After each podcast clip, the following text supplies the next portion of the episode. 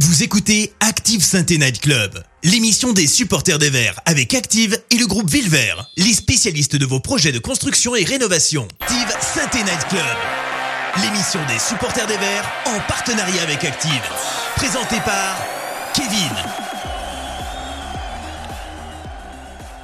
Bonjour, bonsoir à tous, amis supporters des Verts et bienvenue dans ce nouveau Saint-Étienne Night Club. On espère que vous avez passé un bon week-end qui, pour nous supporters, il faut le dire, n'a pas encore commencé de la meilleure des manières. Mais on est là encore une fois avec la fine équipe pour vous, ensemble, essayer de tirer, non pas sur l'ambulance, mais ensemble de tirer les conclusions positives de cette rencontre. Et pour m'accompagner ce soir, j'ai réuni encore une fois les optimistes de la bande. Alors les optimistes de la bande, vous les connaissez. On est là. Le plus optimiste d'entre tous, c'est le maître du verre à moitié plein, c'est Hervé. Comment ça va Hervé ? Salut Kevin, salut à toutes, salut à tous. Bah, écoute, ça va très bien et petite précision, les verres je les aime quand même bien pleins. Eh bien oui, les verres, qu'ils soient VE2RES ou les verres VERTS.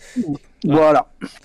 La caution journalistique de ce SNC, on ne le présente plus, c'est Benjamin. Comment tu vas, Benjamin ? Eh ben super, et vous ? Ben écoute, moi ça va, hein, comme un lundi, j'ai envie de te dire, comme tout le monde. Hein. Donc, on espère qu'on va passer ensemble un bon lundi soir. Au chat, et pas des moindres, pour une fois, il a moins de cheveux que Karl, mais il n'a pas moins de talent. C'est Max de Saint-Étienne Inside. Comment ça va, Max ? Bonsoir les amis, content d'être avec vous ce soir. Je suis le porte-parole du chat ce soir. Voilà, il sera votre porte-parole, donc n'hésitez pas à l'arrobaser, à l'alpaguer dans le chat pour qu'il fasse remonter vos infos et vos messages d'amour pour notre invité, parce que c'est pas n'importe quel invité. Il a participé pour nous, et c'est l'enfant qui parle, l'enfant supporter des Verts des années 90, à un des meilleurs souvenirs de notre vie de supporter, car il a participé à la montée en Ligue 1 en 2004. Notre invité, c'est 25 buts en 101 matchs. Alors tu m'arrêtes si je me suis trompé dans les stats, ça c'est pas moi qui les ai comptés, je vais pas te mentir. À titre de comparaison, Arnaud Nordin c'est 12 buts en 117 matchs, vous en tirerez les conclusions que vous voulez. c'est un joueur comme il nous en manque cette saison, c'est Lilian Compan. Comment vas-tu Lilian ? Bonsoir, très bien, merci.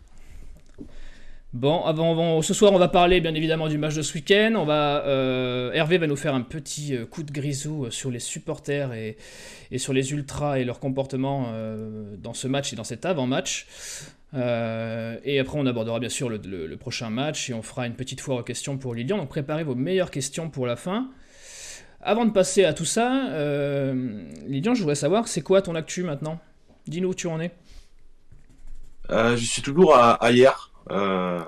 J'ai changé de rôle, je suis plus entraîneur, je suis directeur sportif. D'accord. Donc je chapeaute l'association, c'est-à-dire tout le club, et un petit peu moins depuis quelques jours l'équipe première. Voilà.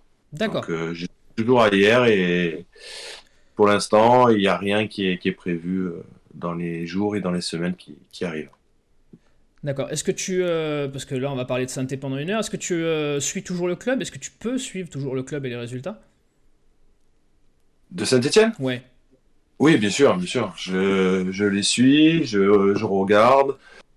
Je suis attentif à beaucoup de choses. J'ai encore pas mal d'amis à Saint-Étienne, donc ça me permet de discuter avec eux. Et non, je suis très attentif à l'avancée de la saison.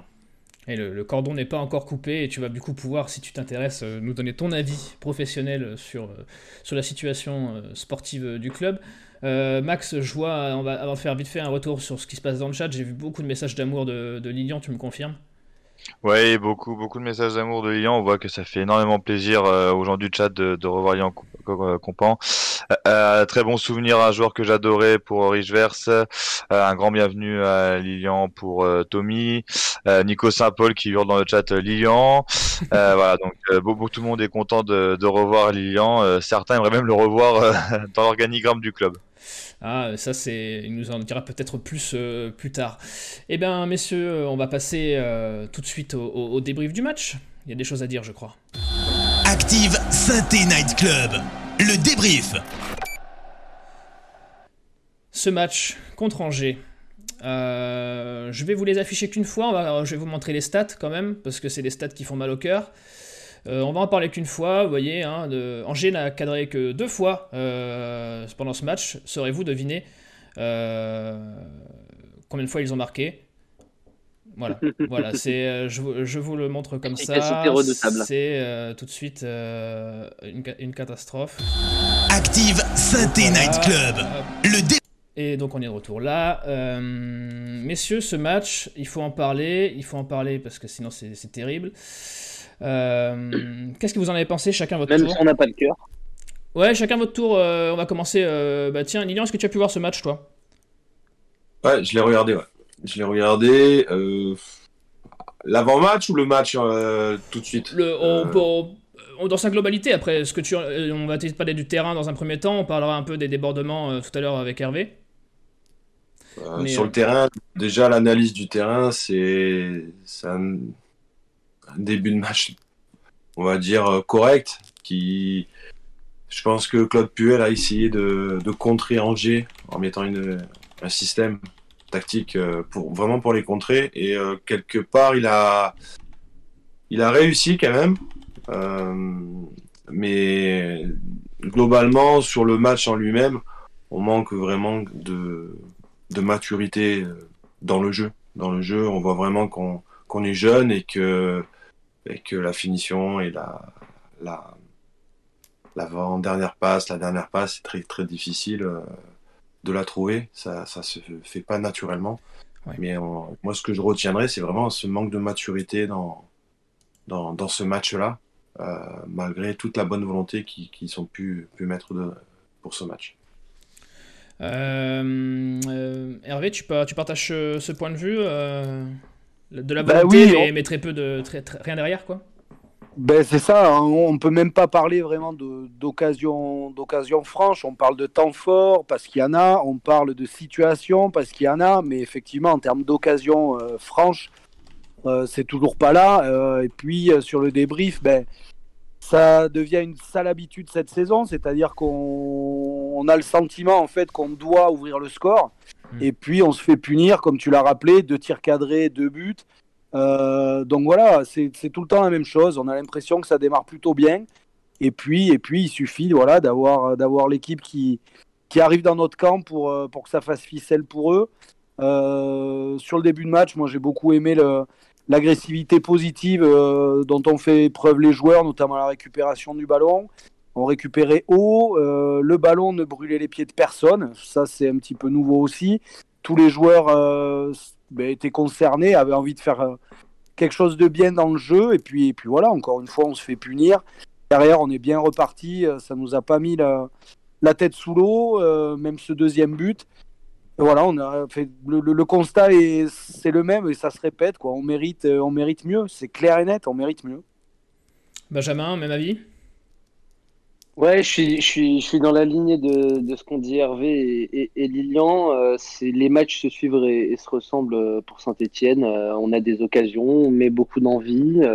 Il y a aucun souci, mais il y a un manque d'expérience criant, que ce soit sur le côté offensif et le côté défensif. On prend des buts trop facilement. Tu as montré la statistique, 4 tirs, 2 cadrés, 2 buts pour Angers. Nous, on a tiré, je crois, 14 fois au but ou quelque chose comme ça. Et au final, on marque, on débloque le score sur un coup franc, sur un coup de pied arrêté de Khazri, et puis après on arrache cette égalisation sur un but où en plus il y a faute. C'est quand même assez clair. Donc, ouais, on voit ce manque d'expérience, ce manque de talent aussi, parce que débuter le match avec, il y a certains joueurs qui jouent à Saint-Étienne qui n'ont pas le niveau de la Ligue 1. Oui. Et donc, ça va être long, ça va être dur. Mais en tout cas, ce qui est positif, c'est qu'on voit des mecs qui lâchent pas, parce que pourtant il y avait quand même tout. Ils avaient tout contre eux, le scénario du match, l'ambiance autour de ce match. Ils auraient pu garder la tête sous l'eau et repartir la tête basse, comme on a vu dans des derbies perdus 5-0, oui. où les mecs jettent l'éponge. Là, les mecs, ils ont pas lâché. Ils sont allés chercher cette égalisation.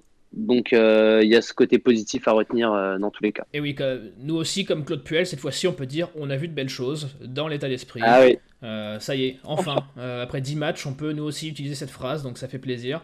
Max, j'ai vu qu'il y avait un ancien coéquipier de Lilian dans le chat. Exactement, on a Patrick Guillou qui fait un coucou à Lilian et qui lui dit qu'il a encore la forme, visiblement. Et Nico Saint-Paul qui a une petite anecdote qui nous partage, son fils a le même prénom, donc Lilian, et quand il demande si c'est en référence à Lilian Thuram, il dit toujours non, c'est en référence à Lilian Compan. Et ben voilà, tu vois, tu as fait des émules quand même du côté de Saint-Étienne, Lilian. C'est très gentil. Du coup, messieurs, quand même sur ce match, pour vous, c'est un bon point ou c'est 2 points de perdu? Benjamin, je te sens. C'est un point inespéré. Ouais, c'est clair.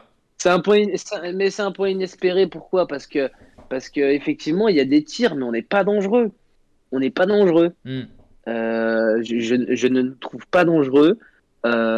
Et franchement, si Angers avait maintenu le niveau qu'ils ont depuis le début de la saison et qu'ils ont eu dans cette première mi-temps, on ne doit jamais prendre un point de ce match. C'est clair. À 0-2, c'était mal embarqué quand même, hein. Je vais pas te mentir. Ouais, mais je veux dire, si Khazri nous sort pas encore une fois une masterclass, parce que je veux dire, je sais pas comment il fait ce joueur pour garder entre guillemets cette confiance et ne pas sombrer avec toute l'équipe. Heureusement qu'il est là, quoi. C'est le seul qui garde le cap, qui maintient le cap dans cette équipe. Mais je veux dire, on n'a pas de niveau. Face à Angers, on n'est pas au niveau. On n'est pas au niveau, donc on n'aurait jamais dû prendre ce point. Et c'est un miracle. Ça vient récompenser la combativité, l'envie, mais il manque beaucoup trop de choses pour la suite. C'est vrai que c'était mal barré, mais Khazri, qui la stat a souligné, c'est qu'il est maintenant deuxième meilleur buteur ex aequo, avec plusieurs joueurs bien sûr de Ligue 1. Oui. Autant vous dire qu'il porte pour l'instant à lui tout seul le bilan offensif de Saint-Étienne. Mais bon. Ah, et puis c'est le club, hein. Il porte le club à bout de bras, hein, parce que c'est vrai. Bah, il assume pas. Rôle, on sait pas comment ça se termine. Hein. Oui, Lilian. Il assume son rôle, c'est-à-dire qu'on lui demande de marquer des buts, d'être décisif, et devant, bah, il assume vraiment son rôle. Lui, il fait partie des joueurs qui répondent présents, voilà. Ouais. Et moi, sur ce match-là, quand même. Qu'il faut retenir, c'est qu'à défaut de ne pas marquer dans les temps forts, ça c'est sûr, on l'a tous remarqué, c'est pas la première fois, c'est pas le premier match, mais la surprise quand même de Claude Puel, c'est d'avoir mis beaucoup de jeunes, et les jeunes, on a vu quand même que dans le match, ils sont vraiment donnés à fond, on peut pas leur enlever ça, oui. Beaucoup d'impact, beaucoup d'énergie donnée, mais avec beaucoup de déchets également, donc on voit un petit peu le niveau où ces jeunes peuvent aller. Pardon. Et aujourd'hui, ils sont peut-être au taquet de ce qu'ils peuvent faire, tout simplement. C'est ça, on va pouvoir enchaîner là-dessus. C'est vrai que qu'est-ce qui manque à cette équipe? C'est vrai que moi, ce qui me saute le plus aux yeux, c'est de l'expérience. Parce que l'exemple type, c'est le deuxième but qu'on prend où Mouefek doit faire faute 30 minutes avant la frappe, quoi, tu vois. Avec le c'est de la maturité, tout simplement. À un moment donné, quand on voit certains gestes d'Angers qui n'a pas fait vraiment un gros match, hein, sincèrement, moi j'ai vu Angers beaucoup plus fort, et c'est une très belle équipe en plus. Mais c'est vrai qu'on manque d'expérience, de maturité. Alors ces jeunes, c'est vrai qu'ils se donnent à fond. On ne peut pas leur reprocher, ils sont donnés au maximum pour aller chercher un point. Et voilà, on est au taquet. On est taquet aujourd'hui, mieux, ça serait vraiment fabuleux. Mais et c'est d'ailleurs parce qu'on est au taquet de ce qu'on peut faire, que c'est une chose que je tenais à dire et que je dis beaucoup autour de moi aux personnes qui suivent la Ligue 1 mais qui ne sont pas forcément devant tous les matchs de Saint-Étienne et qui suivent ce qui nous arrive de loin. C'est-à-dire que les supporters, ils ne sont pas énervés contre les joueurs. Parce que tout le monde le voit, ils font ce qu'ils peuvent. Oui. Ils font ce qu'ils peuvent avec ce qu'ils ont comme expérience, avec ce qu'ils ont comme qualité, avec ce qu'ils ont comme vécu. Et entre guillemets, cette colère qui se traduit dans les tribunes, mais qui se traduit sur les réseaux sociaux, dans les banderoles, partout, c'est parce que on est au maximum de ce qu'on peut faire et on voit pas le bout on voit pas le bout du tunnel, on voit pas comment ça peut bien se finir. Sauf un mercato, un recrutement, des nouveaux joueurs, de l'expérience, de la qualité, Mais ça, on... C'est ça, on a l'impression après, que le niveau intrinsèque de l'équipe est juste trop faible pour l'instant. Pour quand même rester sur le débrief du match, puisqu'on parle du match là. Angers, effectivement, c'est pas le meilleur match qu'ils font de la saison. Non. Peut-être qu'on y est aussi pour quelque chose. Peut-être que justement Max, qu'ont mis les jeunes joueurs, les a empêchés. Moi, il y a des joueurs, je m'attendais à voir beaucoup plus remuant que ça du côté d'Angers, des Fulgini, etc.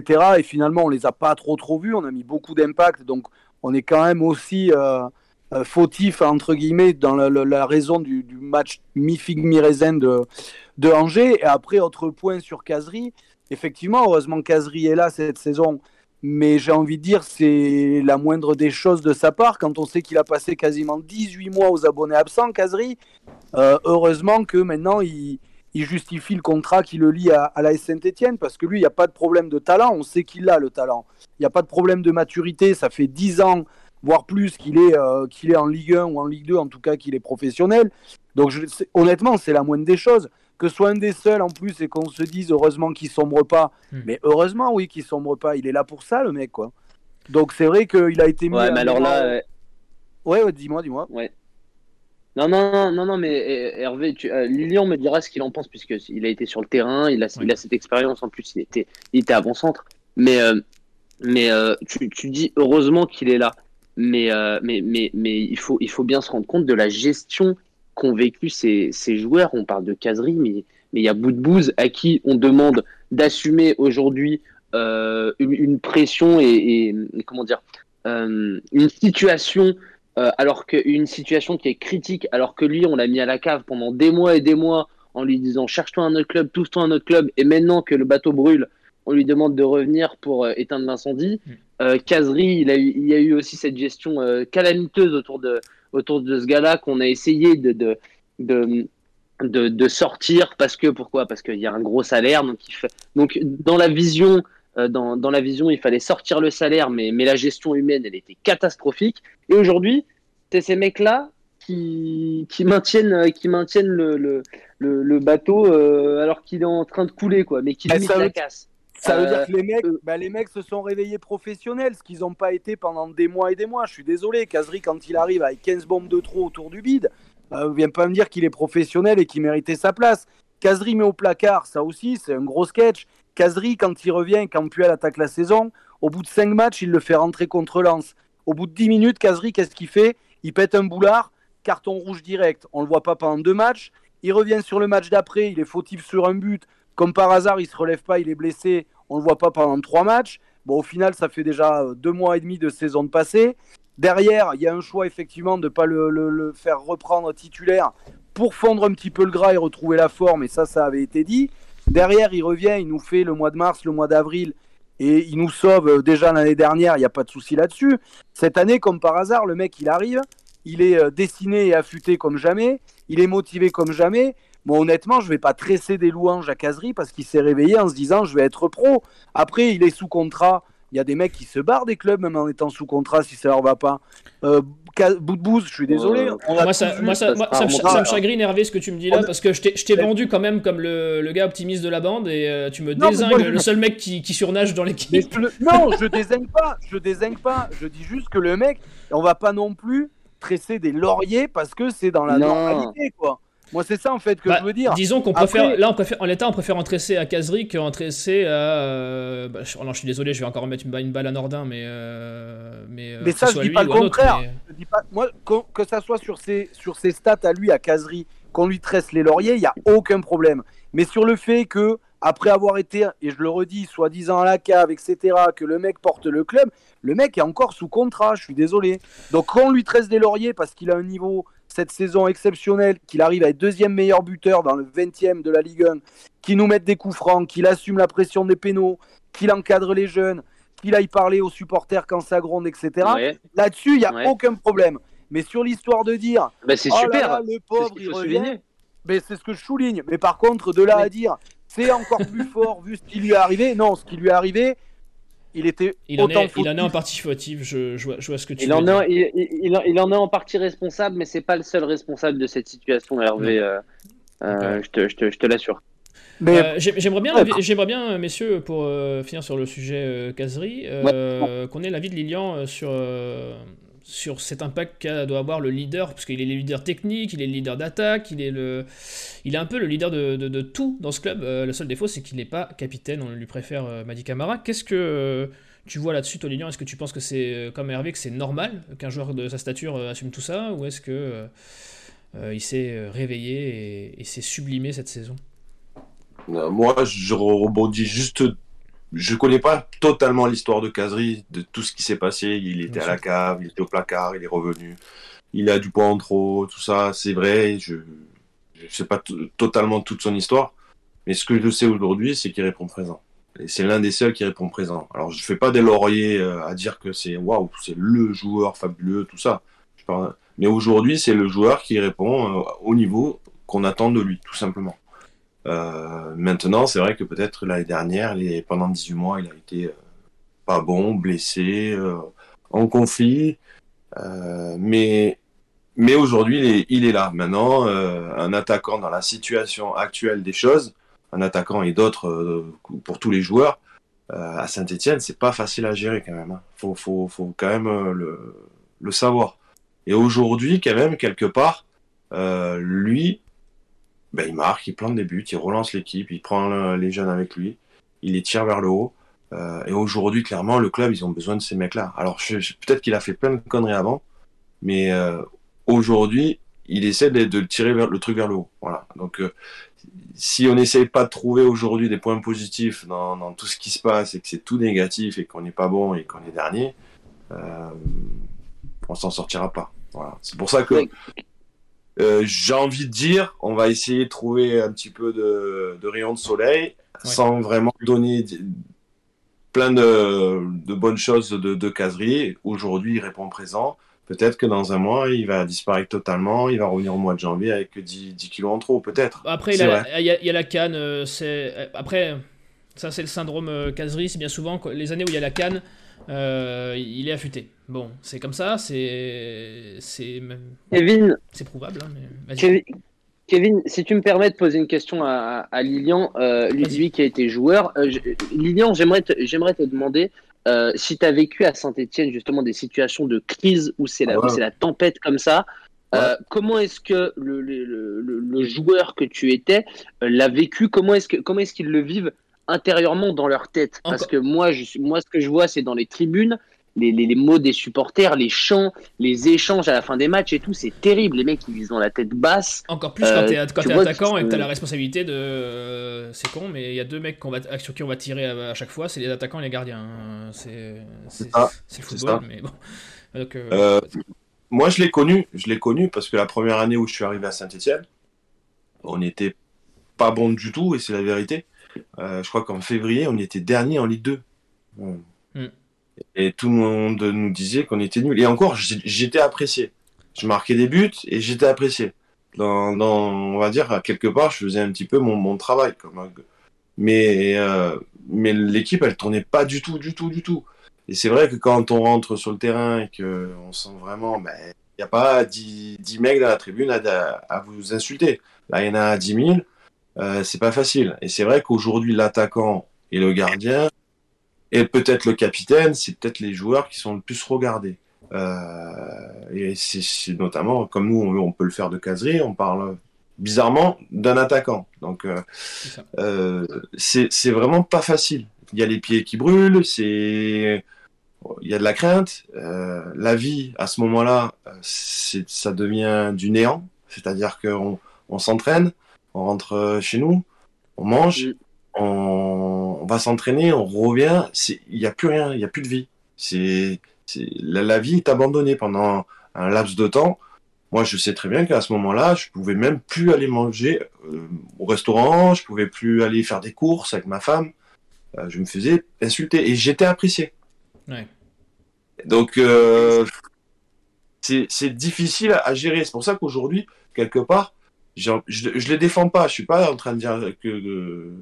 ce qui se passe, là aujourd'hui le club il est en danger quand même, on sait tous qu'il est en danger. Ah bah oui. Et ça nous pend au nez depuis 2 ans, 3 ans. Ouais, mais voilà, Mais c'est exactement pour ça. Et c'est ce que tu dis, et c'est par rapport à ce que tu dis que je répondais à Hervé tout à l'heure. C'est par rapport à ça. Les joueurs, ils font ce qu'ils peuvent par rapport à cette situation qui est hyper difficile à gérer, sachant que eux, ils essayent, mais ils n'ont pas de niveau. Donc après, tu peux dire ce que tu veux, on peut les crépir autant qu'on veut, ça ne fera pas avancer le schmilblick. Et effectivement, c'est une situation qui nous pend au nez depuis mais plusieurs années. Ça fait 3 ans qu'on devait... Enfin, on a été sauvés par le Covid. Pour ceux qui étaient là la semaine dernière, c'est Loris Néry, ancien joueur de Saint-Étienne aussi, qui nous disait, auquel on lui avait posé la question, est-ce que tu sens que les joueurs ont lâché un traîneur ? Est-ce qu'il n'y aurait pas un peu de laisser aller ? Il disait, moi, d'expérience, j'ai jamais connu de joueurs qui consciemment lâchaient complètement un club, un entraîneur, en disant bon bah c'est foutu, on se laisse perdre et c'est fini. Lilian, là c'est pas du tout les... Ouais, je pense pas. Hein. La plupart c'est des jeunes qui ont été formés à Saint-Étienne et ils aiment ce club. Ouais. Donc je vois pas comment ils peuvent lâcher Puel. Je vois pas. Ou alors si sincèrement, s'ils voulaient lâcher Puel, ils l'auraient fait ce week-end. Oui, non, mais en plus. Pourquoi lâcher pour le faire sauter. Enfin, Puel est déjà lâché. Je veux dire les joueurs ils sont même en position de lâcher ou pas Puel. La situation est déjà dramatique. Si Puel avait dû être viré, il aurait dû être viré il y a 3 journées, 4, 5 journées. Enfin je veux dire c'est pas à partir de maintenant où on doit se dire est-ce que Puel doit encore entraîner la SS ou pas. Les joueurs ils font ce qu'ils peuvent, ils se battent, mais maintenant le problème il est beaucoup plus profond. Alors on parle de Puel mais ce qui se passe au niveau de la direction depuis plusieurs années, c'est ce qui se passe aujourd'hui, c'est le résultat d'une mauvaise gestion de la SS depuis des années. Avant de passer sur le cas Puel auquel on va toucher quand même 2 mots, savoir si c'est un répit ou si on y arrive. Max, est-ce que le chat sur tous nos débats est plutôt d'accord sur le cas Khazri, sur le... Vous avez un chat qui est très très divisé, un Patrick Guillou très actif dans le chat. Ouais, il est vénère Patrick. Ouais. Et... Ils ont une petite passe d'armes avec Hervé dans le chat, mais grosso modo, Patrick qui nous rappelle mine de rien la situation globale du club. Enfin voilà, faut pas oublier que malgré tout, pour le citer, gouverner c'est prévoir. 5 points, 6-7 joueurs qui sont nominables pour la CAN, un coach en fin de contrat, une dizaine de joueurs en fin de contrat. Ils nous recommandent donc de mettre du au chaud pour l'hiver. Et globalement il y a aussi un constat qui est fait, ce serait pas tellement dû à lâcher ou pas Puel, mais juste des joueurs qui n'ont pas lâché le club tout simplement, voilà. Et grosso modo un chat qui est très divisé, certains vous rejoignent plutôt en étant voilà, Khazri ça divise beaucoup, Puel aussi, mais grosso modo on s'accorde pour dire que la majorité du chat ne pense pas qu'il y a tant d'optimisme que ça vis-à-vis de ce match. On va pour le cas Puel, bon nous l'équipe on a fait un peu le tour, on sait ce qu'on en pense, on en parle depuis le début de saison, vu que le début de saison est assez dégueulasse comme on peut le dire. Toi Lilian qui as vu les deux facettes, joueur, entraîneur, comment tu vois la situation de Claude Puel? Est-ce que tu... Et directeur sportif maintenant. Et directeur sportif, ouais c'est vrai que... Tu as été multicasquette, pas tout en même temps, mais comme Claude Puel. Tu peux te mettre à la place de tout le monde. Aujourd'hui, c'est la politique. Enfin, c'est la politique qu'ils ont mis en place depuis des années. Ça fait déjà 2-3 ans. Et ils se retrouvent avec la politique de faire jouer les jeunes, avec faire de la rentabilité tout simplement, et aujourd'hui Saliba, Fofana ça a permis de renflouer les caisses et ils continuent, mais après Saliba, Fofana on a très très bien vu qu'il y avait un gros potentiel, par contre il y a d'autres joueurs, je pense que l'estimation du niveau de certains jeunes elle n'est pas bonne tout simplement. Ouais. Je les ai coachés et aujourd'hui quand je vois certains jeunes qui signent pro à Saint-Étienne, waouh, je me dis. C'est vrai que tu as été entraîneur des jeunes à Saint-Étienne, pour spécifier pour le chat qui ne le sait pas. Il y en a quelques-uns d'ailleurs que tu as eu sous ta coupe qui sont dans l'effectif actuel. C'était ma foire en question, ça. Ouais. C'était dans ta foire en question, Hervé. Oh, bon, on y reviendra. Oh, désolé, je te saborde un peu. Parce que c'est important d'en parler. C'était Saliba, Fofana, je les ai eus. Mouefek, je l'ai eu. Abi, bon, il est parti. Qui j'ai eu encore le petit Rivera qui commençait un petit peu à pointer le nez. Gourna, je fais partie des coachs qu'on validait sa venue à Saint-Étienne parce que je faisais partie aussi du recrutement. Et Nadé, So. Nadé, je l'ai eu. So, il n'était pas avec moi, il était au-dessous. Et du coup, tout cela, déjà, on va pas faire une revue d'effectifs, mais déjà, tout cela, il y en a que tu n'aurais pas signé pro De là, globalement, So, il a progressé énormément. Hein. Entre U16 et aujourd'hui, c'est plus du tout le même joueur. Hein. Ouais. Donc, c'est qu'il il a bien progressé.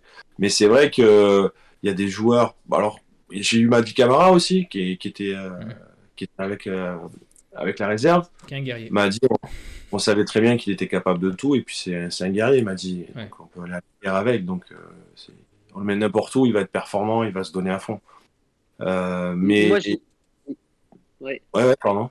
Vas-y, Lilian, termine ta phrase, excuse-moi. Mais c'est les joueurs qui jouent actuellement, clairement, bon, on sait que certains, ils ont le maximum le niveau, peut-être, pour être en professionnel, mais le niveau Ligue 1...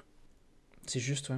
Tu veux. Pas tous, hein, pas tous, je suis pas en train de dire tous. On va pas donner de nom, mais voilà. On a des idées. Quoi. Non, c'est mais il y en a d'autres qui sont pas dans le groupe. J'ai une question pour toi, moi, Lilian, parce que effectivement, l'objectif, c'est de faire jouer des jeunes, les revendre et essayer de faire fonctionner le club comme ça. Mais quand tu veux mettre en avant des jeunes, il faut quand même des joueurs d'expérience autour. Il faut que l'effectif il soit encadré. Ah oui, il faut que tu aies quand même des certitudes dans ton 11 de départ. Puis, c'est quelques jeunes qui vont s'aguerrir avec les conseils des anciens, qui vont progresser, qui vont machin. Mais ça doit se faire dans un 11 qui fonctionne déjà. Non, mais ça, c'est ma première phrase de tout à l'heure. C'est en manque de maturité. C'est-à-dire qu'il y a des cadres aujourd'hui qui répondent pas présents. Et ces cadres-là, aujourd'hui, sont passés, tout simplement. Mais tu penses que déjà, il y en a suffisamment de cadres, qu'il y a des cadres haut niveau pour accomplir cette mission-là avec les jeunes à Saint-Étienne ? Aujourd'hui, dites-moi un cadre qui est bien présent et qui aide le club. Il n'y en a pas beaucoup. Hein. Non, t'en as même pas un par ligne. Et voilà. En défense, moi, j'en vois pas. Au milieu, non plus. Au milieu, c'est un peu trop tôt pour le dire, mais t'as Boudebouz, et devant t'as Khazri, et en défense, le plus expérimenté c'est Colo, donc voilà. Tout est dit. Ouais, mais c'est peut-être limité quand même, non ? Ça fait juste, hein, ça fait bah, juste. Je suis d'accord. Il n'y en a pas au poste de latéral, il n'y en a pas au poste de gardien, il n'y en a pas au poste de central. C'est ça. Bon, et après, ouais. faut se poser peut-être aussi la bonne question. Est-ce que le club a jugé bon de les faire monter parce qu'ils pensaient qu'ils étaient capables de tenir le poste, ou alors ils les mettaient parce qu'ils n'avaient pas le choix. Voilà. Je pense on est plus sur la deuxième. Mais ça, Lilian, on est d'accord que c'est pas possible de remplacer un mec comme Mathieu Debuchy, même s'il est aussi vieux, même s'il est plus âgé, qui court moins vite, mais tu remplaces pas l'expérience que ce mec a en Ligue 1. Y a des tas de joueurs comme ça à qui on a dit bon bah la porte c'est par là parce que les salaires sont on peut plus les assumer, mais tu peux pas les remplacer par des jeunes pousses qui n'ont même pas disputé un match de Ligue 1 ou plus de 10 matchs. Prends des mecs de Ligue 2, prends des mecs des petits clubs de Ligue 1, mais prends des mecs qui ont de l'expérience au moins pour accompagner ces jeunes là. On revient toujours au même endroit, c'est la politique sportive. C'est ça, c'est la politique.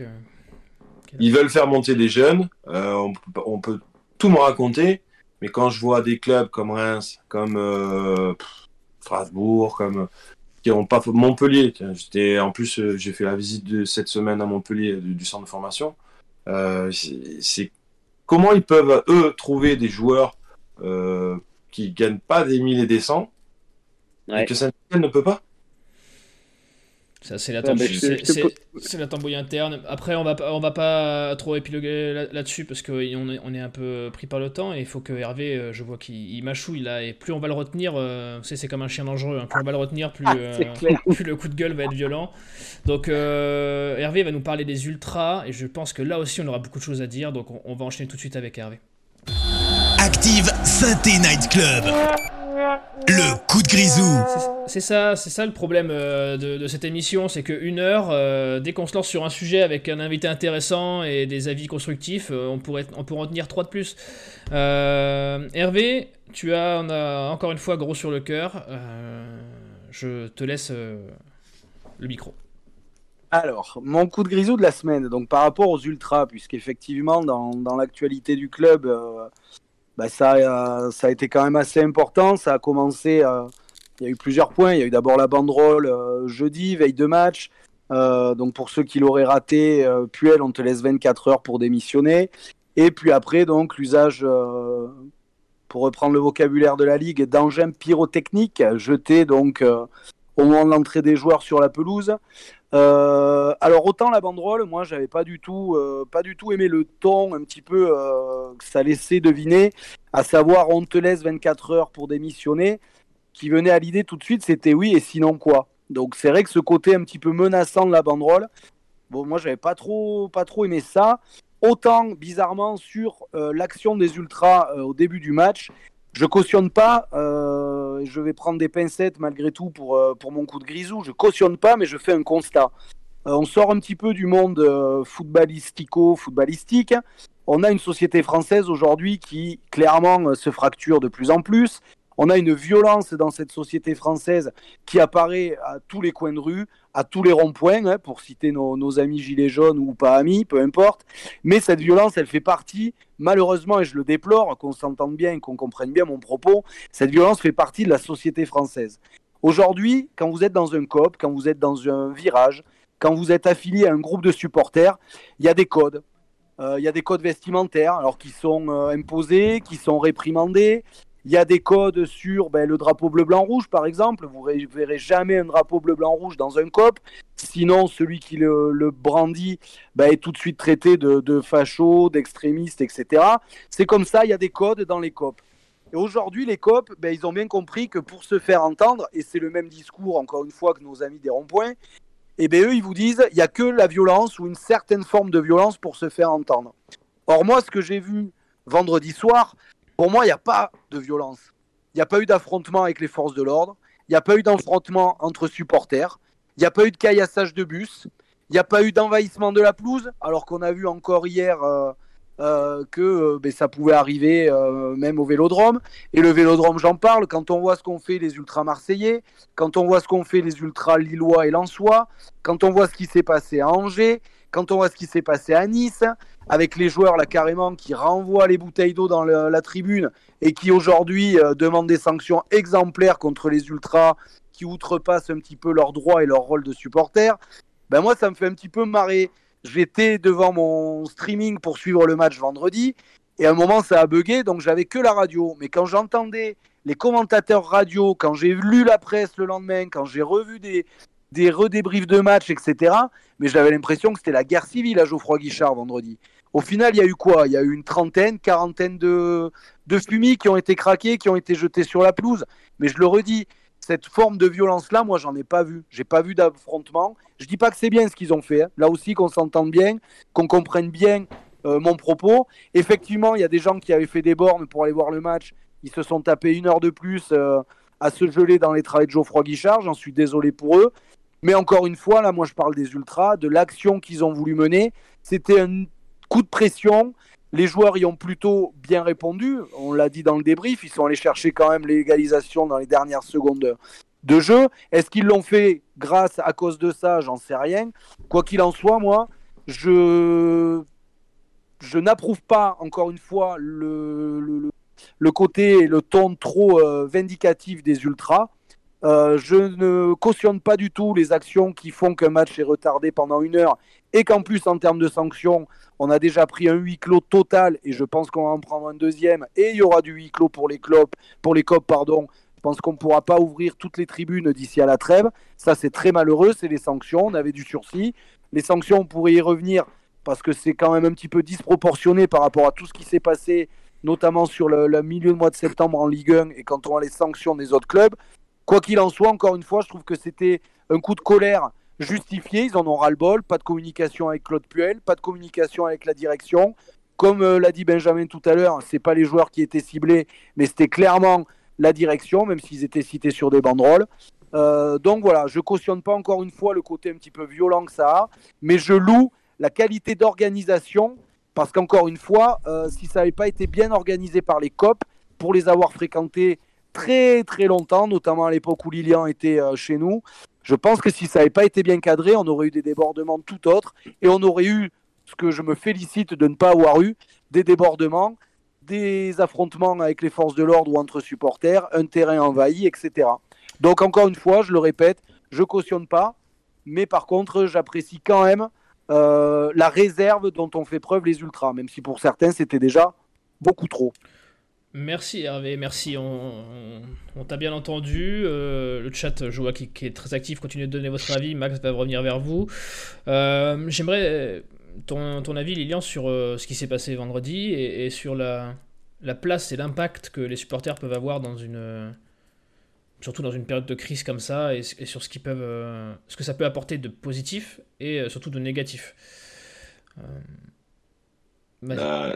Il a bien résumé, hein, Hervé. Hein. C'est bien résumé. Je pense que c'est l'énervement, le ras-le-bol, tout simplement. Donc, trouver des solutions pour se faire comprendre. Je pense pas. C'est vrai qu'il y a il y a 20 ans ou il y a 15 ans, je pense qu'à mon avis, il y aurait eu beaucoup plus de choses. Voilà. Pourtant, la société fait qu'aujourd'hui, normalement, il y a plus de violence. Mais ils ont montré leur mécontentement, ça c'est sûr, et c'est pas bien. Moi aussi, je parlais que lui, je le cautionne pas. Par contre, moi, ce que je retiens sur ce match, de mon canapé, j'ai vu quelque chose quand même qui est exceptionnellement beau.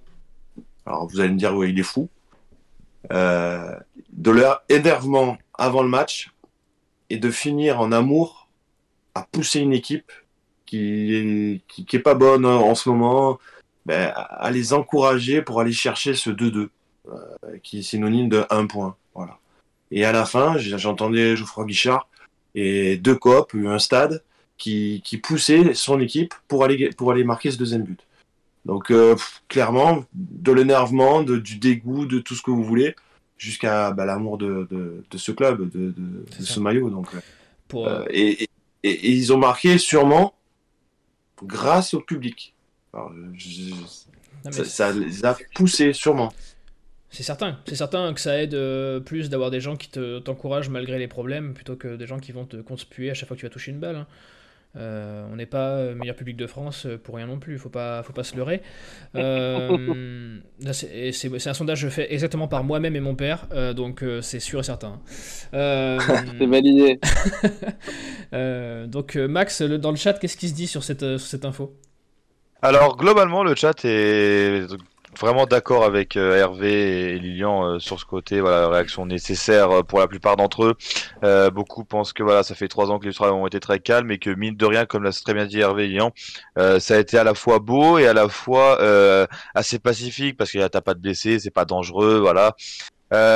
Juste voilà, un petit coup de gueule par contre de ça de un ou deux dans le chat en disant que voilà, la violence c'est de prendre en otage des familles qui viennent au stade loin, ils doivent attendre 1 heure avant le coup d'envoi, mais d'autres répondent que c'est violent pour des ultras et tout ce qu'ils font pour le club d'avoir cette situation aujourd'hui, qu'il en va de la survie du club, etc. Donc voilà, un chat assez mitigé, mais globalement vraiment d'accord avec le coup de grisou d'Hervé et Lyon. On est très loin de qualité, donc. C'est ça, on est très très loin de certaines images qu'on a vues en Ligue 1, notamment à Nice, à Marseille encore hier. Enfin voilà, ça reste un mécontentement qui est quand même maîtrisé dans sa manifestation. Benjamin, très très vite, si tu as un mot à dire sur cette. Rapidement, le message des supporters avant l'action, c'est vous nous faites craquer. Ça fait des années que on se bouffe les doigts de ce qui se passe à Saint-Étienne, parce que soit on n'avance pas, soit on recule. Et là, c'est la foi. C'est pas la foi de trop, mais c'est une accumulation qui fait que les supporters n'en peuvent plus les ultras encore plus, parce que eux ils sont là, qu'il pleuve, qu'il vente, qu'il neige, qu'il fasse très chaud, partout en Europe, dans tous les déplacements européens, ils sont partout. Il y a eu cette action-là, ce jet de fumigène, mais Lilian l'a tout à fait dit, ces mecs-là sont amoureux, sont fous de Saint-Étienne. On est fous de Saint-Étienne et c'est une énorme souffrance qui se passe là. Oui. Ils ont voulu montrer qu'ils étaient à bout, que tout le monde est à bout et qu'il va falloir faire quelque chose. On ne sait pas quoi, mais qu'il va falloir prendre des décisions, recruter des joueurs, faire quelque chose pour se sortir de cette situation. Et bien sûr, après, il y a eu cet encouragement parce que les supporters stéphanois, ils viennent pas au stade pour insulter les joueurs. Et même s'ils sont mécontents, ils vont les soutenir parce qu'il n'y a que par ça qu'on peut se relever. C'est ça, c'est exactement ce que tu viens de dire, bien de résumer. On est tous fous amoureux de l'AS Saint-Étienne, sinon on ne serait pas là encore ce soir. Et quand on est amoureux, eh bien, on est parfois un peu extrême, que ce soit dans le positif ou dans le négatif. Donc c'est des démonstrations d'amour qui ne se manifestent pas forcément de la façon dont tout le monde voudrait la voir, mais c'est une manifestation d'amour quand même, c'est comme ça qu'il fallait le prendre, je pense. Bien voilà, sûr, faut pas foutre sur la gueule de sa femme, quoi. Hein, non, voilà, attention, faut pas dire ce que j'ai pas à dire. On passe tout de suite au prochain match, messieurs, c'est parti. Active Saint-Étienne Night Club. Le prochain match, très très vite. Je pense qu'on a tous en tête ce théorème qui s'applique depuis le début de la saison, où dès qu'on montre des belles choses, on se fait rétamer au match d'après. Est-ce que ça va encore arriver ? Est-ce qu'on va revoir le même match qu'à Strasbourg ? C'est le moment de se prononcer dans le chat. Messieurs, je vous écoute. On va commencer par toi, Benjamin. Ah bah c'est simple, hein. Metz Saint-Étienne, le 19e contre le 20e. Le match de la peur. Si on ne gagne pas maintenant, on ne gagnera jamais. C'est le match de la peur. Ah ouais, le match de la peur. Je veux dire, s'il y a bien un jour où il faut qu'ils mettent cette dose d'engagement, d'agressivité qu'ils ont mise la semaine dernière, machin, mais s'il faut mettre un but au fond, c'est sur ce match-là. Il faut aller prendre 3 points et pas 1 si on veut se sortir de cette histoire. Moi, je t'avoue que je suis quand même pessimiste parce que en fait, les matchs se suivent et se ressemblent, et j'ai pas l'impression que les choses vont changer parce que les joueurs sont les mêmes, l'entraîneur est le même. J'ai l'impression que rien n'avance. Mais écoute, on est supporters, on espère. Écoute, et j'espère qu'on prendra 3 points à Metz. Je vais te demander de te mouiller. Je vais te demander de te mouiller aussi, parce qu'il n'y a pas de bonne analyse sans bon prono à la fin. Histoire qu'on puisse te tomber dessus la prochaine fois que tu reviens dans l'émission, Benjamin. Non, mais moi, si je me mouille, c'est forcément pour une victoire des Verts. Je pense qu'on est en capacité de s'imposer là-bas parce qu'on n'est pas mort, parce que dans les têtes on n'est pas mort, parce que les têtes elles sont pas basses, les mecs se battent malgré tout, malgré le contexte. Metz s'en est pris 4 face à Lens la semaine dernière. S'il y a un match qu'on peut gagner, c'est celui-là, donc victoire de la SS but de Khazri et but de Boudebouz parce qu'il le mérite. Ok, Hervé, ce match, il te fait peur ? Il fait pas peur parce qu'effectivement, dans les équipes qui sont à notre portée, entre guillemets, Metz est la plus proche. Donc voilà, je pense que ce gros coup de pression, le fait que le match ait été retardé d'1 heure, que tout le monde ait bien compris qu'il y a un ras-le-bol et qu'il y a des choses à faire, et au vu du comportement global de l'équipe, je pense que les mecs vont quand même avoir à cœur d'aller chercher la victoire, même s'il ne faudrait pas attendre la 12e journée pour se dire ça. Mais par contre, le problème de niveau, le problème des joueurs reste le même, on est d'accord. Mais Metz, pour moi fait partie, comme nous, des équipes les plus faibles de la Ligue 1. Donc voilà, va falloir y aller au trip et puis gagner ce match-là. Donc prendre un but, ça nous arrivera, parce que ça nous arrive depuis une quinzaine de matchs, je crois. Par contre, marquer un but, ça nous arrive aussi très très souvent. Il n'y a que 2 matchs depuis le début de saison où on n'a pas marqué, face à Nice et l'autre, je l'ai mangé. Mais par contre, ouais, je nous vois gagner 2-1 ou 3-2 avec un match un petit peu fou. Ça arrive aussi entre des équipes de bas de tableau. Boudebouz parce qu'il mérite, ça c'est sûr. Khazri parce qu'il est là, et même si certains ont eu l'impression que je l'écorchais, Bien évidemment que j'adore le Wabi Khazri de cette saison. Et puis après, moi, j'aimerais bien qu'il y ait un Mouefek ou un Masson qui soit décisif, quoi.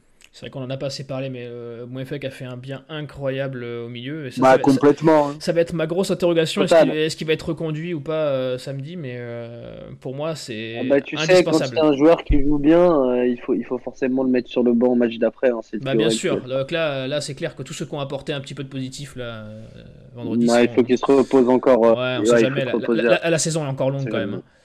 Un match par semaine, c'est beaucoup. Bah ouais, quand même, on a quand même pas mal de matchs sur l'année. Lilian, ça va être le moment. Est-ce que toi aussi tu sens que ce match a comme une odeur de qui tout double pour le maintien en Ligue 1 ? C'est des matchs. C'est bien résumé. Hein. C'est vrai que c'est une équipe qui est à la portée de Saint-Étienne. Est-ce que ça va tourner pour Saint-Étienne ou pour Metz ? Ça va être difficile, mais je pense que ça va être plus un match serré que match ouvert où ça va attaquer à outrance. Je le vois plus comme ça, moi, en tout cas. Ouais. Peut-être que je me trompe, mais les deux équipes vont prendre ce match. Voilà, faut pas prendre de but, et aujourd'hui, c'est difficile de pas prendre de but à Saint-Étienne. Donc, on va voir, mais globalement, c'est vrai que concurrent direct du maintien, il faut prendre des points. En tant que joueur, c'est ce genre de match, tu l'abordes comment psychologiquement ? Souvent, on dit, après, il faut pas généraliser, mais souvent on dit sur des matchs comme ça, qui vont être sûrement très serrés, on dit, allez, 70 minutes, faut être combatif, faut tout donner, et puis après, c'est le talent qui va parler. Voilà, donc je pense que c'est un peu ça. En plus, en face, il y a quand même un entraîneur qui connaissent très bien, qui est Fred Antonetti, qui va rien lâcher. Je pense que ça va être un match comme ça. Voilà, c'est dans le duel, et puis à la fin, on va dire le talent va prendre le dessus. Est-ce que c'est un plan de jeu de Claude Puel ? Je sais pas, mais moi je le vois dans ce sens-là quand même. C'est vrai qu'il y a quelques ex à Metz, donc on sait ce que... Généralement, les ex dans le football, c'est là où ça performe, donc on va éviter. Il y en a plus d'un côté que de l'autre, là, donc ça m'arrangerait que ce ne soit pas le cas. Max, dans le chat, qu'est-ce que les gens pensent de ce match ? Est-ce qu'on transpire un peu ou on est serein ? Alors c'est assez mitigé globalement. On a un Tommy qui nous pronostique un 4-0 pour les Verts. Beaucoup d'autres en revanche sont en train de... Alors beaucoup de matchs nuls. Beaucoup pensent que voilà, vu la dynamique de Saint-Étienne à l'extérieur, ça risque malheureusement de continuer la série des défaites à l'extérieur pour certains dans le chat. Globalement, on tourne plus vers un match nul défaite que vers des victoires. D'accord. Bon, on va aborder On aura l'occasion de reparler de ce match si avant match il y a de la part de Saint-Étienne Inside sur la chaîne. Il y aura. Donc, sachant que j'ai quelques questions du chat. Et oui, Lilian. Là on va garder quand même un petit peu de temps pour les questions à Lilian, et je sais que tu en as quelques-unes, mon Max, donc je te laisse commencer. Honneur au chat. Alors on va commencer par la première, d'ici que le chat envoie d'autres questions. La première, c'est Patrick Guillou qui demande à Lilian ce week-end, il y a un gros débat, va falloir trancher. Saint-Étienne ou Fredo pour ce match?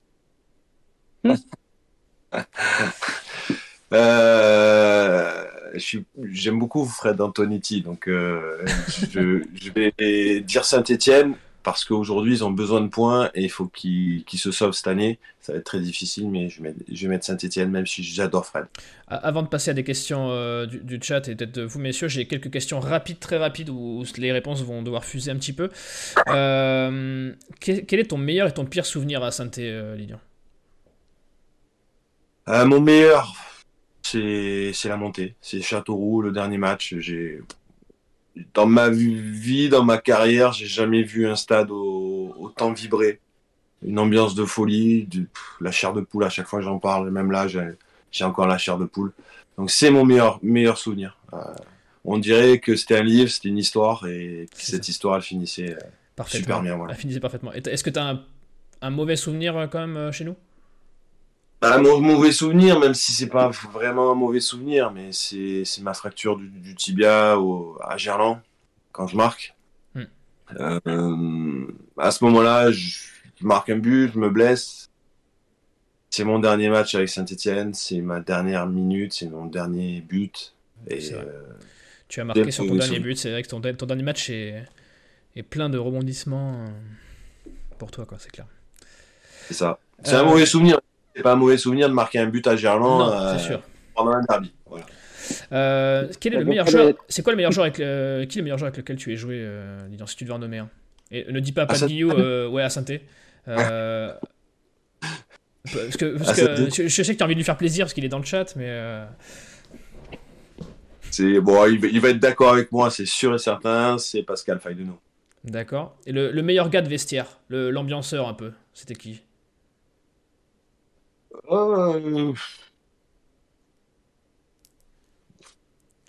Tu pourras pas plus nous surprendre que... Dans quel sens un mec qui est dans la déconnade, tu vois, la semaine dernière, Loris nous avait surpris, il nous avait dit Laurent Batless, que tu vois... Ah ouais, Lolo, je l'ai pas connu en tant que joueur, mais je pense que Lolo il faisait partie des ambianceurs.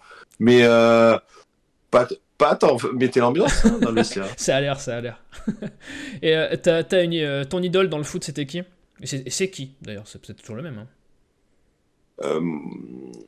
Bon, moi j'aime beaucoup Messi et même si aujourd'hui il est pas bon, mais j'ai toujours aimé Messi, voilà. L'expliquer, je peux pas, c'est comme ça. Non, mais ça peut se comprendre, hein, y a pire comme idole, hein. Non, mais je pense qu'on a vécu pendant des années avec l'un des meilleurs joueurs de l'histoire du football. Alors peut-être qu'il y en a qui sont pas d'accord avec moi. Mais pour moi, c'est le meilleur joueur de l'histoire du football. Et quand il va arrêter, on va dire ah bah putain, mais c'était sympa quand même. Vrai que... c'est clair. Et le joueur qui t'inspirait quand t'étais petit. Ouais, ton idole de jeunesse. Bah, c'était un attaquant. Alors j'y mets Michel Platini parce que je faisais ses stages et j'adorais. Et après, quand j'ai commencé à jouer en pro, j'ai essayé de trouver un attaquant qui ressemblait un petit peu à à ses qualités, c'était Bobo Vieri. Et c'était quelqu'un qui avait le sens du but et qui était toujours là au bon endroit, au bon moment. Et c'était une machine à marquer. Voilà. Hervé, ça l'a fait réagir. Le nom l'a fait réagir, Hervé. Non, ouais, carrément. Mais non, mais c'est vrai. Vieri, ouais, c'était un sacré. En plus, on n'est pas loin d'avoir le même âge, je pense, avec Lilian. Donc ouais, moi pareil, Vieri. Après, il y avait un truc alors que vous avez en commun, le prend pas mal, c'est qu'il avait beaucoup de mal à marquer en Ligue des Champions, Vieri. J'ai pas marqué en Ligue des Champions. Non, mais c'est pour ça. Hervé, t'avais une petite question aussi, Hervé? Ouais, j'avais une petite question. Alors bon, j'espère que ça sera pas Antonetti pour un peu que la question vaille le coup d'être posée, mais un entraîneur en fait qui t'a marqué pendant ta carrière, peut-être qui t'a vu éclore, ou au contraire qui t'a donné une chance quand ça allait un peu moins bien, voilà. Après, moi, j'ai eu la chance de côtoyer des très bons entraîneurs français. Que ça soit de la formation, qui s'appelle Guy Lacombe, qui a été, pour moi, quelqu'un qui m'a lancé vraiment dans le foot. Alors, ils sont tous différents, mais quelque part, c'est vrai qu'il y en a certains, c'est plus... affectif et l'autre plus on va dire tactique, etc. Le Guy Lacombe sur la formation, il a été vraiment fabuleux. Et après sur le coaching, l'aspect tactique, tout ça, je dirais Fred. Il m'a amené vraiment beaucoup de choses, beaucoup d'idées. Et le troisième que j'ai eu, alors lui c'est plus dans la motivation et qui a rien à voir avec les deux précédents, c'est Roland Courbis. Donc les trois qui sont complètement différents des uns des autres, mais c'est pour moi ces trois-là, j'ai essayé de prendre le bon côté de la personne. Bon Max, la dernière question te revient. Alors, donc j'aurais une autre question. Alors attends, parce qu'il y en a beaucoup de questions intéressantes dans le chat. Je te laisse en choisir une, après on va être pris par le temps. Alors du coup, bon, on a Pat Guillou par contre qui râle un peu parce qu'il revendique le prix de meilleur joueur, enfin d'ambianceur du vestiaire et d'idole de Lilian. Alors on a Vince qui demande quel joueur verrais-tu venant du centre de formation percer prochainement de Saint-Étienne? Ouais, la prochaine pépite, le prochain mec qu'on va vendre pour éponger nos dettes. Il y en a plus, on les a tous épuisés. Après les tout jeunes, je les connais plus, je suis parti il y a presque 4 ans donc, ouais, tu nous rassures pas les lions là. Et non, moi je dis le prochain qui va être vendu, c'est Mady Camara. Mais on espère... Et juste peut-être Peut-être Pascal qui demande un avis sur que penses-tu de Batless comme entraîneur? J'ai été son adjoint avec la réserve pendant une année. On a vécu quelque chose de génial. Donc c'est une bonne personne, c'est un super coach. Il passait son BEPF cette année-là et moi il m'a donné totale confiance parce que je prenais le groupe quand il n'était pas là et ça a super bien marché. On a appris à se connaître et voilà. Et aujourd'hui, on s'appelle régulièrement. Je l'ai eu la semaine dernière encore au téléphone. Dans les bons moments, dans les mauvais moments, on s'appelle. Et je trouve que c'est un entraîneur d'avenir. C'est un gars qui pue le foot. Voilà. Mais on va juste se permettre de conclure avec un petit message d'amour quand même de Guillou qui vient de résumer, je pense, ce que beaucoup pensent à Saint-Étienne. Lilian est un footballeur extraordinaire d'abnégation et jamais un tricheur sur le terrain, mais c'est avant tout un mec formidable. Et oui, et ça va résumer un peu cette soirée qu'on a partagée avec toi, Lilian. Me reste à vous remercier, messieurs. Merci Benjamin, merci Hervé, merci Max de m'avoir accompagné. Lilian, tu as ton dernier mot. C'est toi l'invité, c'est toi qui as le dernier mot pour l'audience. Le dernier mot, c'est... Ouais. Si j'avais un dernier mot, j'espère que cette année, Saint-Étienne va sortir... va rester en Ligue 1. Ça me paraît très difficile, mais bon, voilà. Après trois saisons bien compliquées pour tout le monde. Tous les supporters sont derrière. Je suis le premier avec eux pour leur donner toute la force possible pour se sauver cette année. Mais s'il vous plaît, il faut faire plus que ce qui se passe actuellement. C'est pas possible. Moi personnellement, je le vois de loin et ça me dérange et donc j'imagine tous les supporters qui sont dans le COP et qui le vivent très très mal. Donc voilà, c'est pas un coup de gueule ni quoi que ce soit, c'est juste aujourd'hui je pense pas que Saint-Étienne est à sa place. Ça fait des années que ça nous pend au nez et faut trouver une solution. Alors changer de politique, changer de quelque chose, mais trouver une solution. Malheureusement, ça va être à court terme, ça va pas être sur du long terme. Donc trouver une solution rapidement. Voilà. Et puis comme j'ai tendance à finir les émissions, on va se quitter sur un Allez les Verts, et comme disait Wabi Khazri, il va falloir se mettre les doigts. Allez les Verts et bonne soirée à tous. C'était Active Saint-Étienne Night Club, avec Active et le groupe Ville Vert. 4 enseignes spécialisées à votre service, matériaux de construction, menuiserie, cuisine, carrelage et bain. Avec Ville Vert, tous derrière les verts.